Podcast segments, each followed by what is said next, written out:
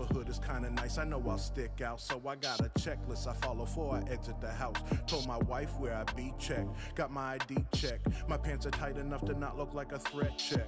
Yesterday was pretty tough, better not show it. Always be smiling, even though you're nice, they won't know it. Slow yourself so you speak clear. Give yourself enough time so you ain't gotta rush while you're in there. I think I'm ready, let's get out on the road. Make sure your hoodie has a logo, man, it's probably cold. Grab your phone and your keys, put that hat on straight, and say a prayer that you make it home safe today.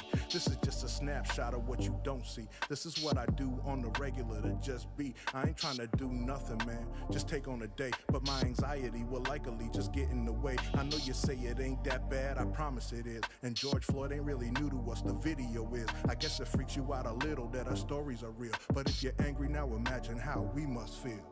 Well, welcome uh, to another episode of the podcast. And uh, you, uh, for those who are watching, uh, you may notice that the that the set looks a little different than usual. So we want to thank King's Church for uh, letting us be here, and uh, we'd like to thank Ron. Shout out to Ron for for making this happen for us. But we're gonna we're gonna have like a little roundtable and tackle tackle kind of the tense and controversial issue of, of racism and anti-Semitism, uh, kind of the stuff going on in our, our culture right now. So uh, I'll just kind of introduce everybody, and then we'll uh, we'll kind of go off to the off to the races. And so uh, so today, joining me, uh, Candace Jackson is, uh, I guess, your worship leader, kind of more than anything. And this is kind of a professor's panel.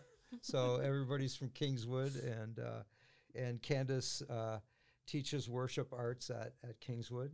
And then uh, Axel Kazadi is, uh, he's a theology professor.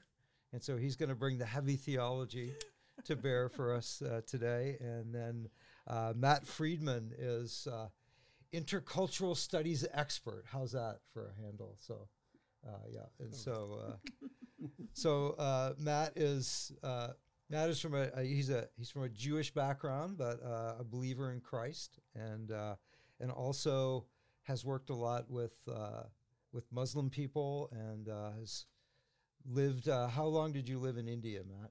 About eighteen years. Yeah, so uh, has has a lot of experience with with culture, different cultural backgrounds and beliefs, and, and those kind of things. So,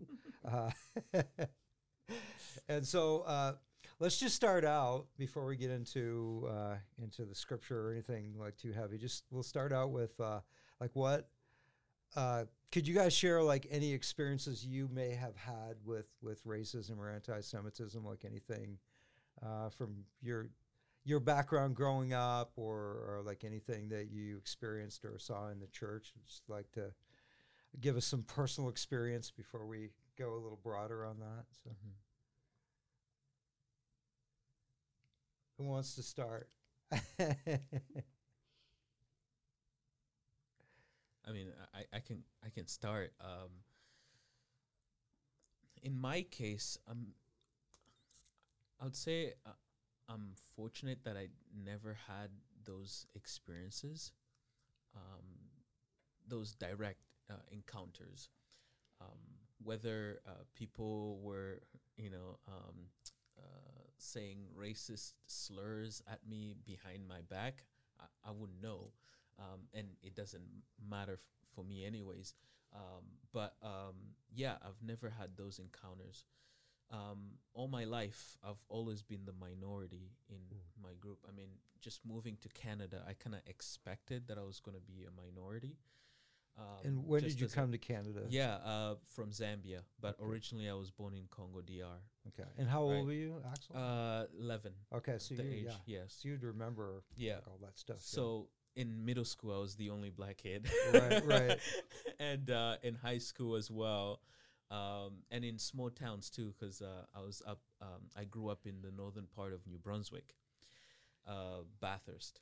Uh, that's the name of the town. Um, yeah, um, so I never really had uh, encounters, but uh, one of my siblings did though. Mm. Um, in middle school, uh, there was one kid in the playground called him the N word, and uh, my brother didn't didn't take that well, and he fought the guy. Um, and uh, actually beat him up. Um, and then the cops got involved and whatnot. But for me, I never really um, had any encounters. Yeah, and you're kind of like a peace peacemaker by nature, aren't you? Like you're yeah, Yeah, yeah, So yeah, you're yeah. very yeah. gentle kind of soul. So Right, right. Yeah, I have So, that kind of yeah. personality. Yeah, yeah, yeah, so that- that may be a factor in there too. Uh, where did you grow up, Candace? Like what? Um, Baltimore, Maryland. okay, Yeah, I went to a pretty diverse um, high school, um, so I didn't I didn't have any like those type of encounters there. But when I when I um, got older, I did. Mm. Um, I've had where I'm like in the store and had money just dropped in my hand. Um, I had one encounter where I was coming into the store, and this woman and her family like they just stopped, and the woman just screamed to the top of her lungs, like like I look scary or something. um, so that was that. I mean, to have somebody just look at you and scream like that, you know, that that's pretty like whoa, like really. yeah. Like what do you feel when that happens? Like what what do you, what emotions Well, are you I going was- through? I mean, it was it was hurtful, you know. Um, I'm just walking in, and, and that's the first. That's your reaction, you know. Like Right. so, yeah. It was very hurtful. Yeah. Yeah. And uh, you know, as a Jew, you have your own brand of you, know, you have your own. Uh, Mm. Yeah. I mean, uh, anti-Semitism is is kind it's kind of connected, but also a separate category in some ways. it's yeah. its own thing in some Yeah, ways. yeah. Um, I mean, when I was when I was I was growing up, I remember. I mean, my mom told me. I remember I was three years old. My mom said, "Watch out for those Christians because they they just want to try and convert you so that they could make money and show you off as a trophy." Wow. And she was partly right, of course. Um, Yeah. Did you ever feel like a trophy, like in the Christian church? or- Absolutely. Yeah. absolutely. Yeah. Um, Interesting. And uh, and that was that was weird. Um, it was weird to find and discouraging to find some of what my mom had to say validated. Um, when I was a believer, about a year in the Lord, I came to faith when I was 17, and uh, produced quite a bit of tension in my family. And, and you know, it was, it's kind of like I joined the other team kind of thing right. and uh, some threats to throw me out, that sort of thing. But um, but then that that was reconciled. They were happy I got off drugs and all this stuff. But but then um, I I ended up playing Jesus in a production of Godspell in the church that I got immersed in, and uh, not the church through which I got saved, which is a different story. But but um, my parents, my my parents, and one of my brothers came to the the church service where they they introduced the Godspell production. It was an evening service at this large kind of uh, Pentecostal church, and they uh, and I was I was just praying, and they integrated it with the service, and I was praying like God, God save them, save them, and and and then they they uh, we had the play, and we added a resurrection scene to Godspell, and we we back in the day, right, and and then the pastor introduced the cast of the play, and he saved me for last. And this is in, this is an, an area that was like half Jewish, and he saved me for last. And he said, "And look who we got to play Jesus, a real Jew." And my heart just sank down to my ankles. And and boy, did my parents let me have it when I got home. Yeah, and and he Mm. probably didn't fully real like he didn't think through probably what he was Yeah. what he was saying or, or doing, but uh, you know, but but to you that you know Th- I don't think it was, was. a negative, it wasn't malicious. It was No, just right. clueless. right? Mm. And and sometimes and that's part of the thing is sometimes there's I, I try and parse in my mind between situations that I've encountered that were that are malicious. Like I I dealt with some malicious things growing up. Um, and things were just like this where where where I don't think he meant bad, but it really it actually that that took a long time to overcome in my family because that was their like that was the first time my mom had ever been to church Right. you know Yeah. So what about you? Do you guys dis- do you guys make distinctions between something like that? Like, do you make a distinction between this is has malicious intent and this is just somebody like not thinking? Is that is that different for you, or does it matter? Yeah, I mean, I, I do try to give people like the benefit of doubt, like, Right, you know, right. like, um, but some it, sometimes it's very obvious, and then other times you aren't sure, Mhm. and you know, like Yeah. I've had, I, I just remember this when we were talking, and I had somebody shake my hand and wipe, wipe their hand off. Oh no. and it was just like, Wow. so it was Oh, very no, obvious. you right, know? right. um yeah so sometimes you you do you do want to think the the best and i always try to think the best first and then there's sometimes like where it's just too obvious that is it's what it is Right, Mhm. right. Yeah. Um, in a lot of ways, the like the discussion around around uh, like race and and racism has been it's it's kind of been hijacked, and a lot of things have been a lot of terms have been redefined, Mhm. uh, and which which and and in some ways kind of moving away from moving away from uh, like the Judeo-Christian or, or like scriptural kind of definition of things towards a more left-wing kind of Mhm. kind of view. And so uh, I think it, I think it's important to to uh, for Christians to speak up and to uh, and to like be careful with their words and and think through like what what do we really mean and how do we define things and and all of that. So uh, so I I guess I'm kind of old school in the sense that I have like an MLK kind of Mm. understanding of racism where you know the the classic the the classic statement about like judging people by the content of their character and not the color of their skin Mhm. Mhm. uh, but that's kind of become controversial like so in the uh, Ibram X like Kendi and and uh, like more of those uh, some of the books that have come out in the last five or six years kind of redefine uh, like racism where, where where do you guys where do you guys sit with all like when when I was when I was younger and we were listening to like a lot of DC talk and stuff, uh, you know, and it was like I remember I remember having a I remember having like a T-shirt that I bought. It like I was in Philadelphia and I bought this T-shirt on the street that said "Love sees no color," right? Right. and, right, and we all thought that was like so cool and Yeah. and the goal was to become like colorblind or not you know and i don't think it was it didn't mean like that you didn't see color it just meant that you didn't put any moral judgment on color you know it's just like Yeah. color was like hair color it was just it, it was it, it was distinctive but it didn't like mean anything uh, deeply or anything like that and but now that is that is kind of like uncool and Mm-hmm. and and people uh, people talk like that is a wrong way to look at things. So what what would uh, what would you guys say about that? Like, what's your view on on some of those? Yeah, um, I hear both sides, um, and um, it's it's it's a very complex issue, especially when you uh, you ad- when you when you think about systemic racism and Mhm. how systemic is it to to what extent on how many levels um, um, it becomes it it's it's really difficult uh, to see exactly where it is in the like in our society like um, systemic racism like what do you mean by that right? Um, Mhm. is the whole country trying to get me? Is it, are all um, um, yeah, like is the whole system stacked against like, me, exactly or is there ju- are there just people within the system that are exactly. and and and and well, what's problematic with, with the with the concept of systemic racism i- is it's it's not specific enough. Mm. it's not very specific enough um, because you still have to point out okay who is racist? Who is doing you know who is being prejudiced towards another person? Who's discriminating Mhm. uh, another person?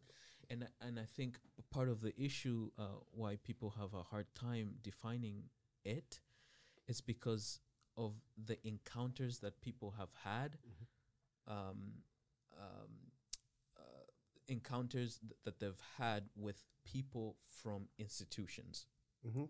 so institutions are made up of people right right? It, it's it's not like a static, an independent um, uh, entity out there, uh, but it's made up of people, and so people make up the institutions, Mhm. right? Um, without the people, you can't have these institutions, and so when you have, for example, cops um, having all the, or just mistreating um, certain um, uh, citizens um, in a particular community, well, uh, for example, take police brutality in the black community. Um, what they see is somebody who um, represents an institution, Mhm. and his um, uh, mistreating um, a particular indi- individual who ends up dying, Mhm. right? Um, and I think cops need to be held responsible. Um, and racism, I always feel like I'm I'm not qualified to speak on this because it's such an American um, issue. Um, maybe I could be wrong. I, I mean, we still have racism in Canada too, like definitely. Uh, Yeah, but the think- you think- examples, the examples that right. people You, so you think Canada Canada's less use. would be less racist than America? Or Uh, I'm I'm not sure. I, Right. I, I don't know if uh, uh, yeah I, I, I wouldn't be able to uh, sp- speak on that um, objectively. Uh, I think there's still racism in, in Canada, um, and especially when you consider the uh, indigenous indigenous community yeah. and how yeah. they've been mistreated Yes. and all all the the things the atrocities that the Yes. Canadian government um, committed uh, against them. Even the church too. Um, yeah, and it is involved. it is hard to separate those right. things. It's Right. it's really hard, and and, and it's really hard uh, again to really um, define what systemic racism is. But I think the uh, a helpful way to look at it is how individuals who are connected with institutions, how they conduct themselves in society, right? And and so, for example, if you take uh, the American um, example, um, definitely what they're going to see, and if the cup is is white, well, the the action will be will be seen through uh, that lens. And, and there's cultural history too. Mhm. Uh, one also has to address all the cultural um, uh, uh, history and, and issues between um, uh, white people and black people, and not only that, but also cops Mhm. and black people in in their communities, right? So th- there are l- there's a lot of history, and so one event is never seen independently of the history. Right. It's a, s- right? it's a So symbolic it- event. it- yeah. absolutely, Right. absolutely. But if I might, if I might interject too, I, I see. I think you have to peel back the layers of the thing. So you, you look at the history. Yeah. The history includes things like slavery, includes Absolutely. things like up here the residential school systems. Right. Um, you have you peel that back. You have even after slavery was ended in the American South, you had Jim Crow laws that were designed to prevent prevent particularly African Americans from being able to vote. Yeah. Um, that's very obviously Yeah. Uh, systemic. absolutely. I mean, there's that's baked in, right? Yeah. Sometimes, sometimes you have, in more modern times, like like the one situation that I think is on trial now over in, in Georgia, uh, the Ahmaud Arbery. I'm messing up his name. Mm. yeah, um, that's it. That's and- right. and- yeah. Yeah. And where where not only not only was was this guy gunned down in cold blood, um, it was there was there was these were these were like people who are technically not police, but they had been Right. the police were aware of them Right. and were kind of finding ways to move them around to prevent them from getting like caught. Yeah. There's something systemic in that type of situation. And sometimes it's more informal in that regard. So so even um, my wife is my wife is originally from India, and we lived in uh, northern Minnesota for a number of years. And uh, northern Minnesota wasn't a huge number of African American people, but there were large number of uh, Native people, mostly Anishinaabe people, mm-hmm. from three different reserves uh, around the town, it's the city of Bemidji, where we lived in. We had several situations where, where, where we would go into a store or something, and they would think my wife was Native, and they would treat her one way, and that usually Mm. not with suspicion, Mm-hmm. until they found out that she was from India, in which case everything was okay Mm. and uh, you could tell that there was it was again it was i don't think it was formally codified Right. into the legal system but it was informally being applied not just by authorities but by many people in the society in terms of their attitude Right.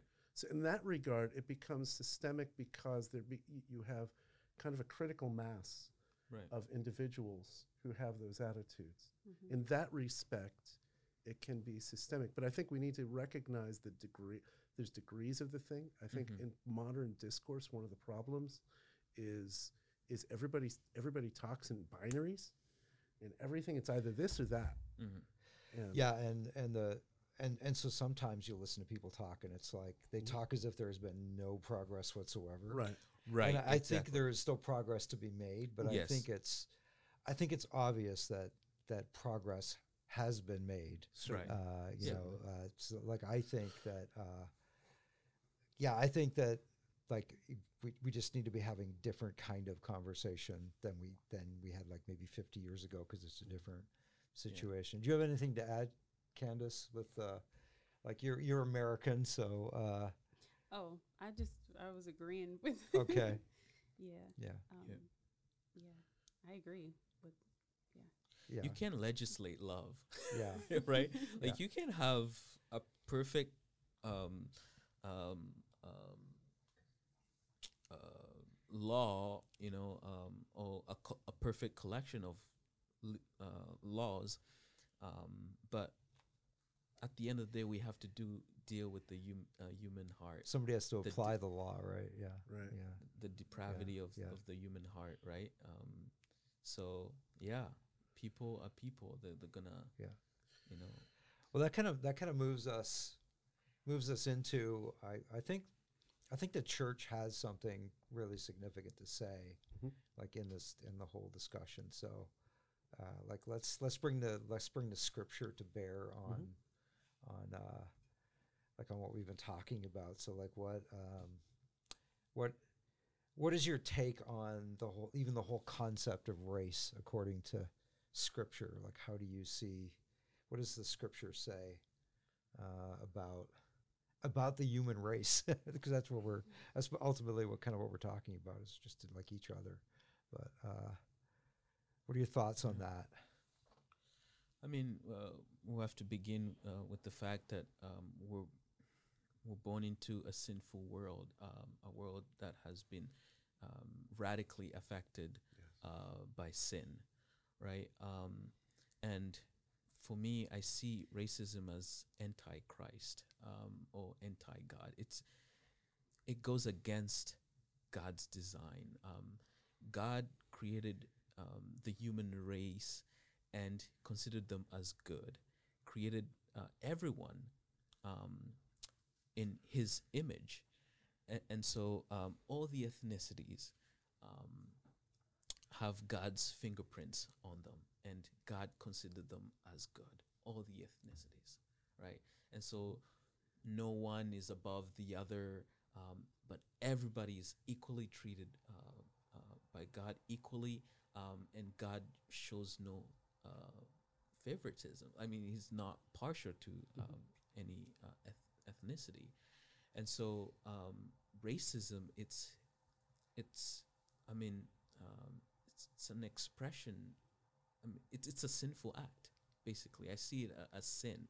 It's a it's a sinful act where um, you know sin has a way of uh, making somebody turn in on themselves Mhm. and and um, and what racism does is that it influences one to be enamored by their own uh, skin, uh, to be enamored w- with their own skin, Hmm. and um, and and it's kind of connected to the the the the, the motif um, in Romans one where um, humans um, rejected uh, God um, uh, for material For the for uh, the images they created, the- yeah, e- yeah, exactly, I- and and that's one of the ways um, we sort of um, uh, create idols, and so um, when we see uh, when we turn when sin influences us to turn in o- on ourselves and actually be in love with with the with creaturely things uh, and glorifying creaturely things um, instead of glorifying God. Um, but when we put on that um, humanistic, um, sinful uh, lens, um, we tend to sort of like elevate ourselves um, and elevate ourselves above other people. Um, and so that's what, I, that's how I see uh, racism. That, that's what it does. Um, so um, it influences one to be in love with their own uh, skin color, but also to pronounce and declare themselves as superior over another person. Um, and in doing that, you repudiate uh, the goodness that God sees in other um, uh, ethnicities, right? Um, and so it's it's anti-God in, in, in that way. Um, so, yeah. Yeah. And I, I think too, I was just thinking like like how the Bible talks about we were, we all were wonderfully made. Mhm. And you know, hatred I, I mean, I've been in conversations where I've heard like a Caucasian person say that they don't like the color of their skin or they wish it was tanned or look at my skin, look look at look at these wrinkles, look at this. Like I've had like shocking, but have had those had, had people say that to me. And I just want to say that everyone was wonderfully made. Yes. Like regardless of the color of your skin, I don't care if you had two fingers, you got three noses, like we we all were wonderfully made, you know? Mm-hmm. And so it doesn't matter like you even have within the black culture, you have those who may be darker than another Yeah. and they don't like their skin color. I'm like, love your skin color. Yes. You know, if if we all would just love our skin color, mm-hmm. then there would be, you know, because a lot of times people hate others because their skin is lighter or their skin is darker or their skin is tanned or the, you know, um, and just know that you, God created you and He, you know, and like He said, created you in His image. Love who you are, you know, love who you are, and so I just think that's important across the board because there that's hatred there that a lot of times happens cre- is created because of just this, the skin color. Yeah, just tying those the two two things together, I think we're we're equally awesome. we're also e- and because of sin, we're equally awful. like we're like we Yeah. we have the capacity for you go. for both things, and uh, Right. like I, yeah, to me, it's just kind of a no brainer that God created the human race. It's one the like it's one race, Right. Mhm. uh, and you know, as, as people moved out into different, I, you know, I don't think it's an accident that if you uh, if you move to Denmark, you're going to be a little whiter up there than if you move to the, you know what I mean? Like Right, it's right. it's it's not. Uh, and, and the Bible does say that God doesn't look on the outward appearance. He doesn't judge by superficial things. He judges by the heart. And so why would, as Christians, why would we Mm-hmm. why would we do anything else when the scripture is so you know so clear on, Right. on Well, those kind of things? I think I think uh, a couple of things. If I could throw in a Lord of the Rings analogy, Okay. Oh, well, but we've got to do that because I mean I feel like I, I wouldn't really have been here if I didn't at least throw in one, um, which is which is God. There is no there is no ethnicity. There's no kind of people that, are, that that are parallel to the orcs in the Lord of the Rings universe that are just intrinsically evil because of what they are. Mm-hmm. Um, there's and and I and and I think it's really important to get that to be important to get that that um, sometimes God, especially as we're coming to faith, sometimes God has to take us by the hand Mm. and bring us back through through the dark corridors of our past, and in some ways open the doors and turn on the lights. Mm-hmm. Um, I think of I think of scripturally. I think of, I mean, there's a lot of this in the Book of Acts, but I think especially uh, in uh, Luke 10, where Jesus tells the parable of the of the story of the good, of the Good Samaritan, Right. and and and he, he says it in response to the que- to a question. Well, who is my neighbor? You know, and and he and he talks about how two religious Jewish men who should have been the people to rescue this guy because they were concerned about ritual purity they, they avoided doing so and and then the samaritan and by that by the time by the first century samaritans weren't like it wasn't ethnic it wasn't a racial issue it was an issue of they were seen as jewish heretics and and so but that's the guy who actually is a neighbor to this guy and and and i think you know i mean now I mean, you know, there's like what 700 Samaritans left in the world, right? So, so that's not really an issue anymore. Mm-hmm. But I think Jesus asks us, "Who are your, who are your Samaritans?" Hmm. and that's I had I had to deal with that, where the Lord had to had to take me by the hand and bring me through, and and extend forgiveness in my own heart toward the Germans and Slavic people and, and even Arabs, and, and just because these were these were things prejudices that I did grow up with, that I had to had to say like like some of the events behind those things are still like horrible, evil things that took place. But at the same time, um, if I encounter somebody from one of these, or, or as it turns out, was called, right? Then, then, um, then I then the, I needed to allow the grace of God to transform me to the extent that I could love people and rejoice in seeing them come to faith, and even receive receive from them in this not just me them receiving from me, but me receive from them of the grace of God and of, of the Word of God as well. Yeah, and uh, it's really interesting. I think you always like you can't dehumanize somebody else up close. Like the the closer you get to people, Mhm. the more you realize how we're all the same. And and like in order to dehu- dehumanize somebody, there has to be a distance created Mhm.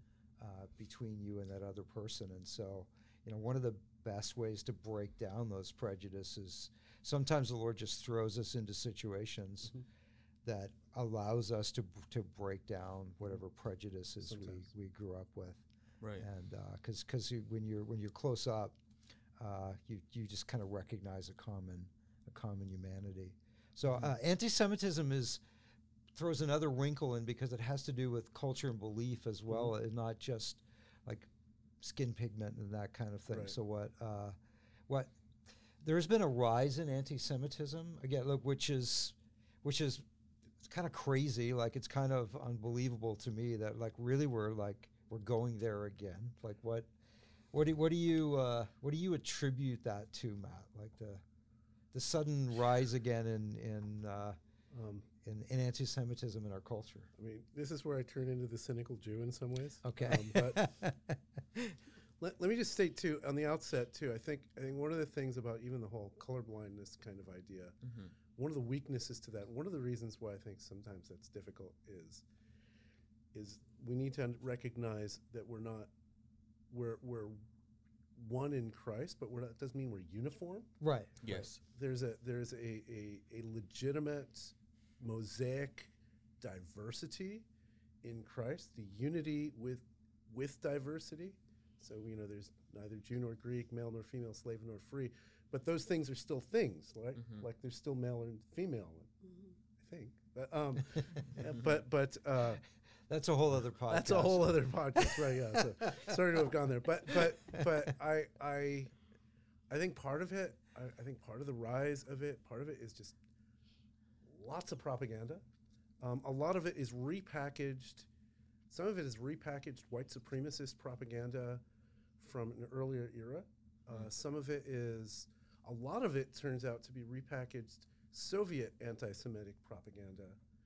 Um, and so it's been, and, and a lot of this is showing up on the hard right and on the hard left. You know, my, my cynical my cynical statement is is is it's you know heartwarming some ways to find out that even the hard right and the hard left can at least agree that it's all the Jews' fault, No. right? So, but but Nothing unites the world like the hatred of the Jews. that's right, man, and, and Lord have mercy on us. I know. But but it's it's and and part of it has been has been a heightening of tension around the issue of Israel and Palestinian people and uh, issues in the Middle East. Um, and part of it has been part of it has been uh, sometimes there is legitimate criticism of Israeli specific policy, and I think that's not necessarily anti-Semitic in and of itself. There are there are lots of Jewish people, including Israeli people, Mm-hmm. who will crit- just like there are Canadian people who criticize the Canadian government, right? Mm-hmm. Perhaps you've noticed, but um, but uh, but then what happens is is a lot of this older kind of anti-Semitism gets repackaged as anti-Zionism. No, no, I'm not against the Jews. I'm against Israel, and I'm against Zionism. But then it turns out that the the only Jews they're not against are the ones that agree with them, and um, and it that's and and yeah, I've been in I've I've seen this has become particularly toxic in online settings, but even just uh, there was a, a situation over in London yesterday that was just incredible. Yeah. Yeah. So moving from uh, we live we live in a like just a, a troubled time Mm. uh, that is that seems to be uh, seems to be more tribal than Yes. uh, we, we seem to be heading out of tribalism but then now in some strange ways kind of heading back into it and so there is there is a rise in incidents of hatred and those kind of things so as as as the church as as christians like what can we how can we be peacemakers how can we how can we be the solution to uh, some of the polarization that we that we see around us what do you guys what do you guys think of that Don't pretend that it don't exist. Mm-hmm. okay yeah because you can't just ignore things right Absolutely. they don't I go think away it's gonna go away. Right, right. Like Address for it to it. get away. Um, I think like sometimes they are touchy subjects, but it, I think it's it's good to address it to show your care. Um, I'm not talking about like in a, of course, like crazy way. you know what I mean? Fighting and I'm not talking about that at all. But you know, if, if you notice, you know, in the church, I think it's important to address those type of issues, even though they are touchy. Mhm. Um, but just ignoring it, like it's like, oh, if we don't talk about it, it's gonna go away, or it's just gonna, you know, it makes away. it worse. You know, Yeah. um, I know in some cultures, like talking about politics in church is not, um, you know, they don't really, it's not really acceptable. Or it's not really something that they do. And then you have some cultures um, where that is something that comes up, Mhm. you know. So, um, and in having different cultures in your church, I just think it's it's good to address it. Yeah, and even uh, like addressing the sin of racism Yes. once in a while from the pulpit is not Absolutely. like Right. obviously obviously you can overdo the political thing from the pulpit, but uh, but there are some things that you know need to be said on a semi-regular basis just to kind of keep everybody keep everybody on track uh, with Yeah, those true. things. So, Yeah. Yeah. what about you, Axel, with the the Canadian scene? Um, I would say, yeah, it's it's important to ad- ad- address it, um, and um, to also um, show love in action, Mm-hmm. Listening to, um, and um, I mean, I, I'm I'm still thinking about like the the indigenous community. I mean, there's Mm. still um, the they still want clean water, Yeah. right? Um, for a long time, they've been um, saying this, Yes. um, and so it's one. It's one thing to say, "Oh, we're against racism and uh, we don't tolerate it," and it's another um, when you actually show that in action, right? Um, and so um, I think actions are very important. Um, and so, um, yeah, um, we need to show our remorse and, and, and be penitential through actions. Yeah.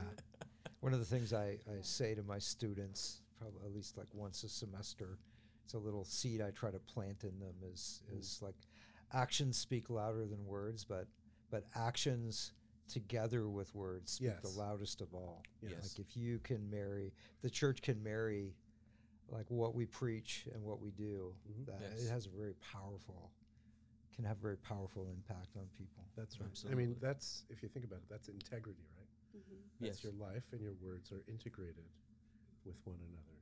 And and in terms of your ministry, your actions and your words are integrated with one another as a whole. Mm-hmm. Yeah.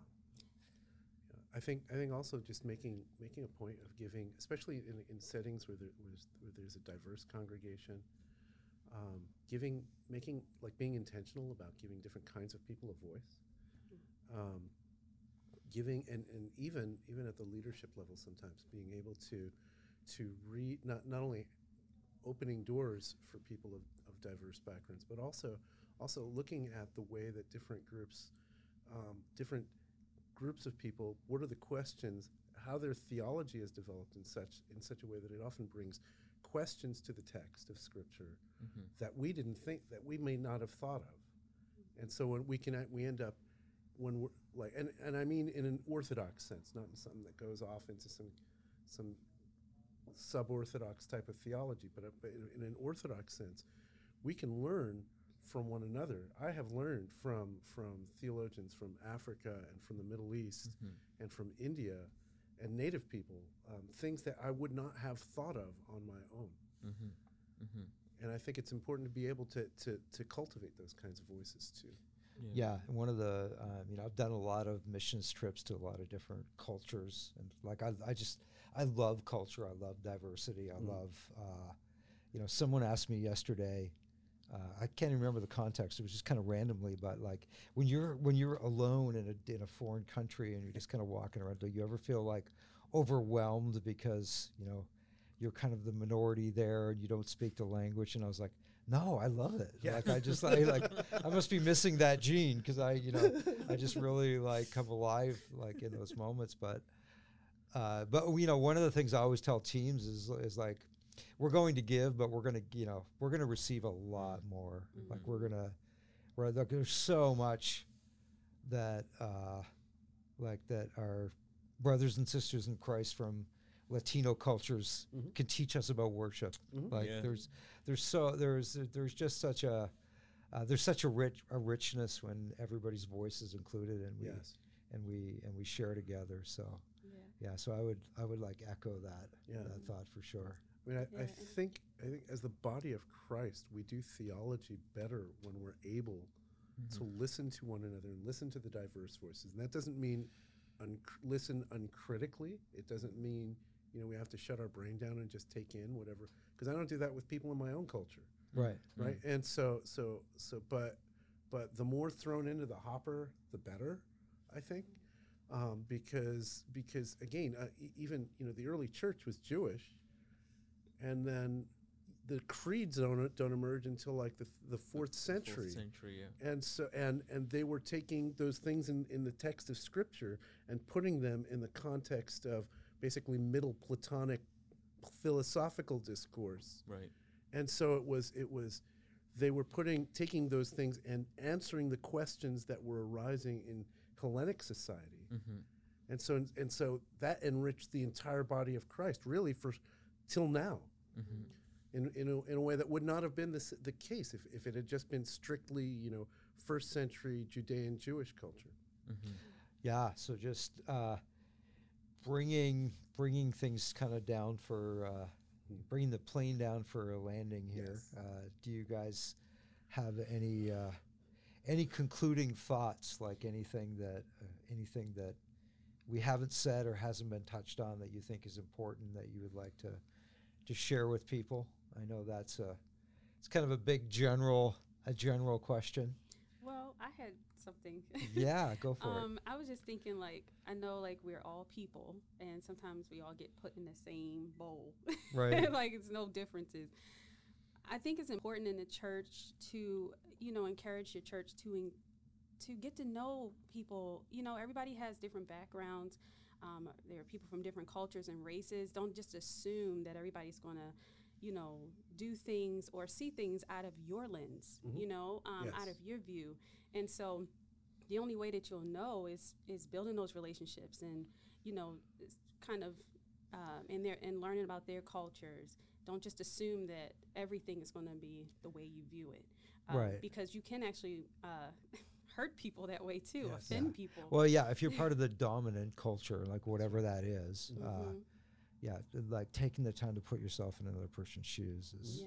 is pretty important. Yeah, Mhm. yeah, that's good. Well, yeah. I- I mean, uh, I was going to ask you if you've ever experienced um, racism. Well, uh, obviously, as the as the like token white guy here, uh, Right. Like the, with the I, I was, my kids got me like the, the one of those ancestry kits just for fun because, probably because they couldn't uh, like think of like what does Dad need? He doesn't really need anything. We'll get him this and like, but I I you know I.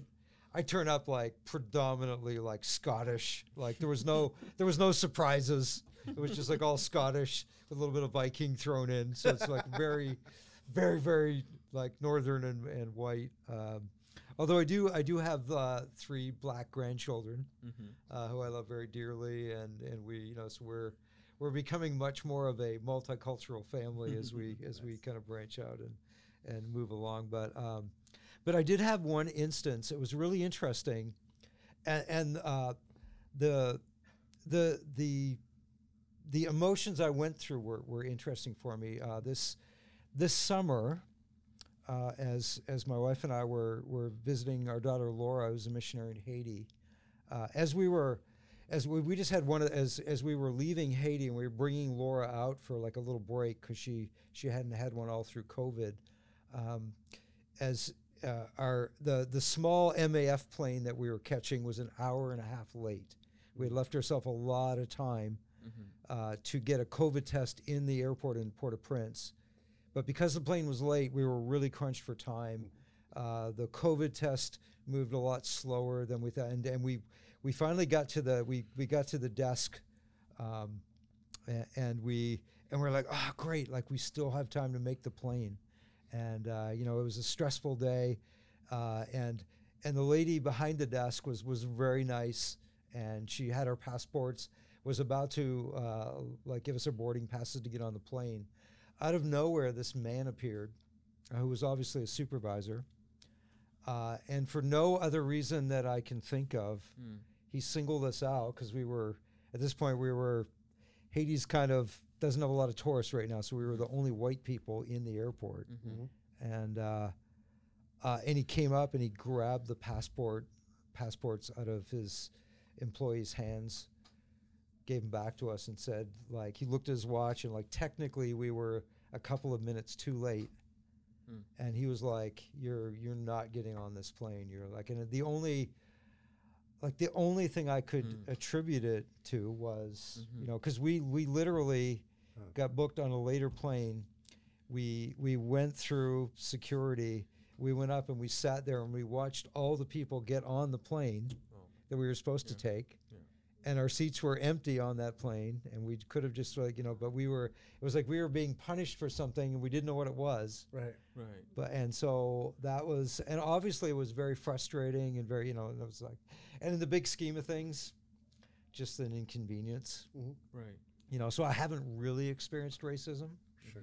but I I have had, I have had moments every once in a while where I was like a minority in another culture where Right. you you notice little things. And so, Right. Right. uh, but that uh, obviously that doesn't add up to uh, to anything compared to Right. you know what, what What a lot of other people have people experienced. So Yeah. yeah. You have any concluding thoughts uh, that? I mean, it goes both ways, Yeah. right? It's not just one way. I think Yeah. uh, also like white people experience uh, racism on a daily too. Um, although this conversation can be um, a, a one-way type of Right, street, right. Uh, but and oftentimes um, when people think about racism, they always think about minority groups and whatnot. Um, Well, yeah, because they, they add in the, the, the element of like like if you are a part of a power group, That's right. if you're the Right. predominant Who has Right. people group or whatever, Right. then yeah, and so they, yeah they differ they- on they- that, right? Yeah, Yeah. yeah, yeah, yeah. Yeah. Um, I mean, two things that come to my mind. One, one is a conversation I had not too long ago with uh, was an Arab person um, who was from uh, part of the Middle East, and they had grown up in uh, a part of the Middle East that was a little closer to the southern edge of the Middle East, where the predominant uh, predominant ethnicity in the area where they grew up was uh, quite a bit darker skinned than them, and and they told me they told me they experienced they said they loved the place, um, but they but they experienced a lot of racism from from the majority pe- people in that situation, where where there you know, remarks and nasty things said to them on the street, kind of thing, and and it it was really I was kind of taken aback just simply because I wasn't expecting it. I wasn't expecting it. But it's the the reality is is uh, you know these kinds of ethnic prejudice of people who are other, Yes. people who are different. Yeah. Um, that's something that's um, I think part of the problem with the modern conversation is so much of it as so many things do, inevitably focuses in on the United States and how things are and what the history is there. But the real and It's the reality is is is that's the issues are similar but different in many other parts of the world too. Yeah. Yeah. yeah.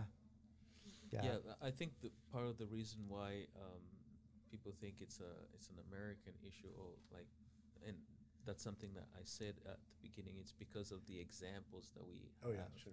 right? Um, but but it's everywhere, Yeah. right? It's a Yeah, and and uh, and people uh, people are much more comfortable saying really mean and hurtful things to one another through medium yeah. like online Oh than they are face to face. And so, you know, if I think there's anything that I could encourage people to do is it's like get face to face with Mhm. people yeah. with people who are the other for you, with people who are different, and get to know them on a personal level. Yes. Uh, and you will find out that you have way more Mm-hmm. in common with them than you have uh, than you have differences. yeah. And uh, you know, That's as good. as Christians, we're we're we're called to love everyone and to uh, take the message of Christ to to everyone. And uh, and I think I think that's a that's a a healing message for the that's a that's a, a message that that the world needs to hear. So uh, I'll kind of close with this uh, maybe uh, in I I uh, I haven't been able to do prison ministry lately because of COVID, but right. but I've done prison ministry for about 30 years. Always run into a much higher uh, percentage of, of Native people, of First Nations people, Mhm. uh, and and people of color in, in the prison system. Mm-hmm. And I've often heard the I've often heard the statement, "Well, Jesus is okay for you because Jesus is a white man's God." And I was like, "Whoa, whoa, whoa, whoa! Like, wait a minute! Like, uh, Jesus was uh, he may not have been as as dark as you, but he wasn't as light as me. You know, he's somewhere in the middle." And maybe that was on purpose because you know the cro- on the cross, he wants to reach out to all of us. He wants to reach out, uh, like to the whole spectrum. You know, and I think that's that's like kind of the, the message of the of the church is that uh, the cross is the cross is uh, no matter what mess we're in uh, the cross is jesus planted the cross right in the middle of it and and he's you know he's reaching out to all of us and as christians we take that message you know to the world so Right. Right. yeah Yeah. all right well i think that's a wrap That's a wrap. thank you everybody no uh, for taking the time to do this Fun. it was good